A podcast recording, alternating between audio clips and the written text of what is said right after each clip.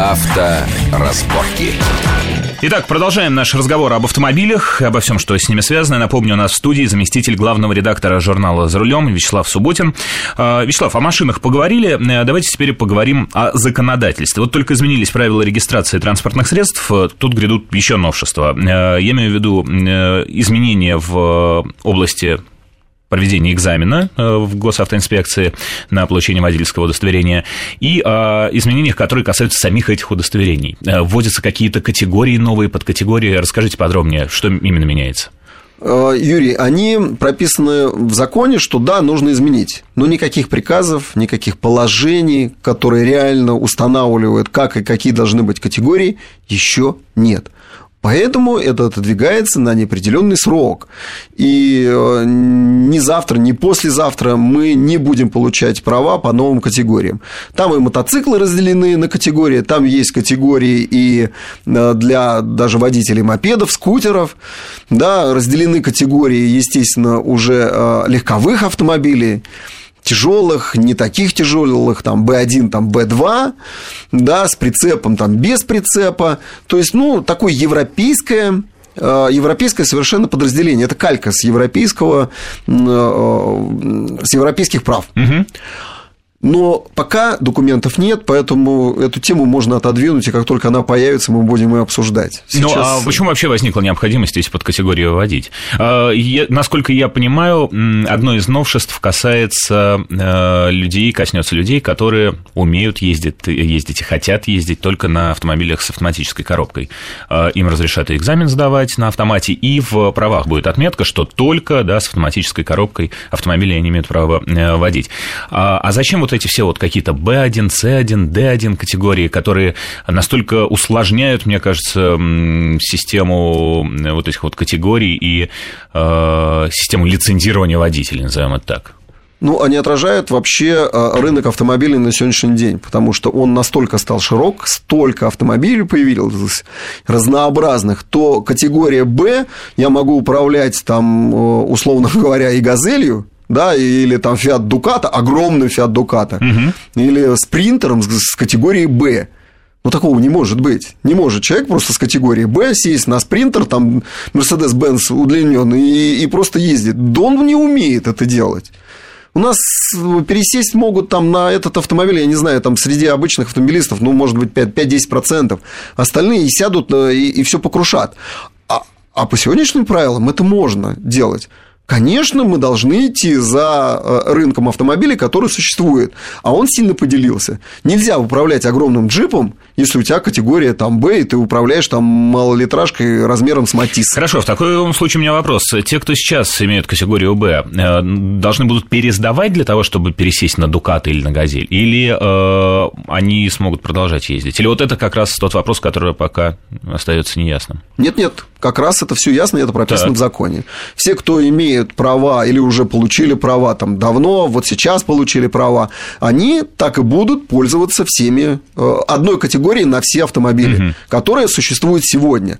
А вот новые водители э, или новые э, абитуриенты, да, которые сейчас учатся и подойдут ко времени изменений в правилах, вот они будут сдавать уже по новым всем категориям. Это будет и автомат, это будет и категория B1, B2, там C1, C2, D1 и так далее. Ну, потому что, ну, скажем, опять, э, категория D э, подразумевает, что можно ездить там на, на автобусе там огромном, там вести там 60 человек, 80 человек. Посмотрите, сколько маленьких автобусов. По 18 мест, там 20 мест, 22 места.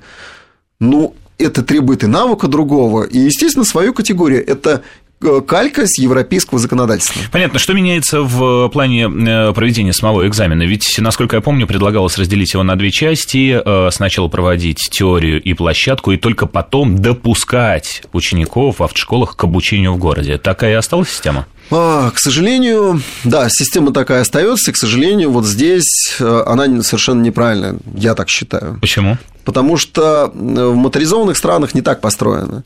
Давайте возьмем Америку. Для того, чтобы научиться ездить, что, Юрий, нужно сделать? Нужно много ездить. Все, все, все вот, вот другого нет. Нужно много ездить. Поэтому, когда в Америке ты получаешь права, тебе, ты приходишь и говоришь, хочу получить права. Окей, тебе дают там время, дают разрешение временное, ты платишь огромную страховку, ну, как начинающий водитель, это правильно. И начинаешь ездить. Через полгода ты приходишь, сдаешь на права. Интересный подход. Правила. Это как один мой знакомый утверждал, что лучше всего учиться ездить на мотоцикле пьяным в Таиланде на каком-то супербайке. Вот. Ну, без права на ошибку, то бишь. А, ну, вот насчет пьяным, это, конечно, я не соглашусь. Никуда ты не уедешь пьяным. Ну, вообще никуда не уедешь. Ну, это он так считает. Да, да, это, Мы, это надеюсь, да, Но на самом все. деле, но, но по сути, да, по сути так. Чтобы научиться ездить, надо ездить. И не просто по площадке. Не просто по площадке, нужно ездить в городе в реальных условиях. Тогда ты научишься. Но при этом, э, если возникнет какой-то ущерб, он должен там покрываться страховкой всемерно. Всемерно. Угу. Вот и если привнести вот эту систему в нашу, в действующую, или ту, которую пытаются там видоизменить, тогда это все заработает. На сегодняшний день э, площадку сдать э, также на уровне э, водителя, который готов э, выехать, скажем, в город, ну, это практически невозможно.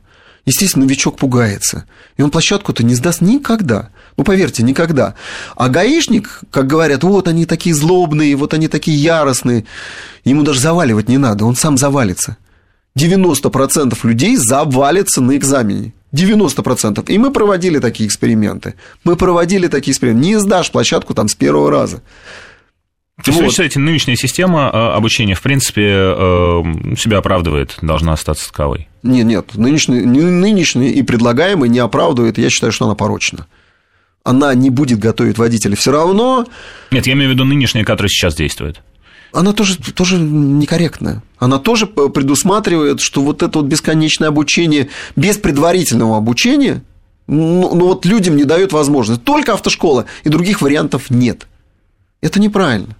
Даже я в советское время, еще будучи там юным пионером, получал там юношеские права, э, и с этими юношескими правами мог ехать с папой там где хочу, где угодно. Не во Дворце пионеров? Во Дворце пионеров. Мы с вами коллеги, я тоже там получал юношеские права, и потом меня однажды остановили на Кутузовском проспекте, а в этих правах, и не знаю, как у вас была надпись, имеет право на вождение автомобиля по специально выделенным трассам. Был, был такой. Доказывал этому гаишнику, что... Это и есть специальные трассы. Да, он говорит, да, это действительно так, но не для тебя. Хорошо, давайте поговорим еще о новостях из Беларуси. Там ввели конфискацию автомобиля у пьяного водителя у пьяных водителей, которые повторно в течение года сели за руль в нетрезвом состоянии. А, сейчас ходят э, споры на тему того, нужно ли нам перенимать такой опыт. Как вы считаете? Юрий, честно слово, не знаю. Правда, правда, не знаю. Конечно, с пьянством надо бороться. Вне всякого сомнения, оно по-прежнему присутствует, и в России существует, никуда от этого. Ну, нет, можно, конечно, это избежать, и нужно избежать, но вот оно есть. Но стоит ли при этом конфисковывать автомобиль?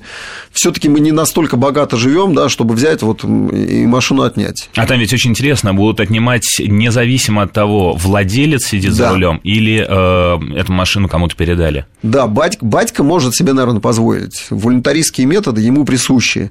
Ну, как это, мы живем в правовом государстве, поэтому это право собственности все-таки а, а, оно здесь преобладает. Поэтому здесь эм, э, это уже категория имущественного какого-то там спора, имущественной части, да, но никак э, не эм, связанные с превышением там норм алкоголя там в крови. Угу. Я думаю, что карать нужно строго. Я думаю, что нужно вот те правила, которые ввели, на сегодняшний день, и они уже с 15 там, сентября действуют, а их нужно просто активнее продвигать. Ну, я так думаю, опять же, нужно перенимать зарубежный опыт. Как там борется? Ну, я был, реально участвовал, э, и, так сказать, пару раз у нас такая штука была. Ты мчишься по автобану, угу. и вдруг весь поток заворачивают немцы заворачивают весь поток. Поток заворачивают на автостоянку. Огромная автостоянка. Э, ну, знаете, какие там роскошные да, автостоянки, да. да? И там просто с десяток машин э, вот скорой помощи, амбулансы стоят, и тебя быстренько проверяют на алкоголь. Всех. Облава такая. Тотальная. Облава такая, тотальная облава. На своих, чужих, неважно. Но это происходит мгновенно, там практически никого не держат. Раз, раз, раз выявили пьяных, и все. Остальные все проехали. И к пьяным к этим строгие меры. Ну, ну просто вообще там, там до тюремного заключения. Не выйдешь ты, если ты уже выпил.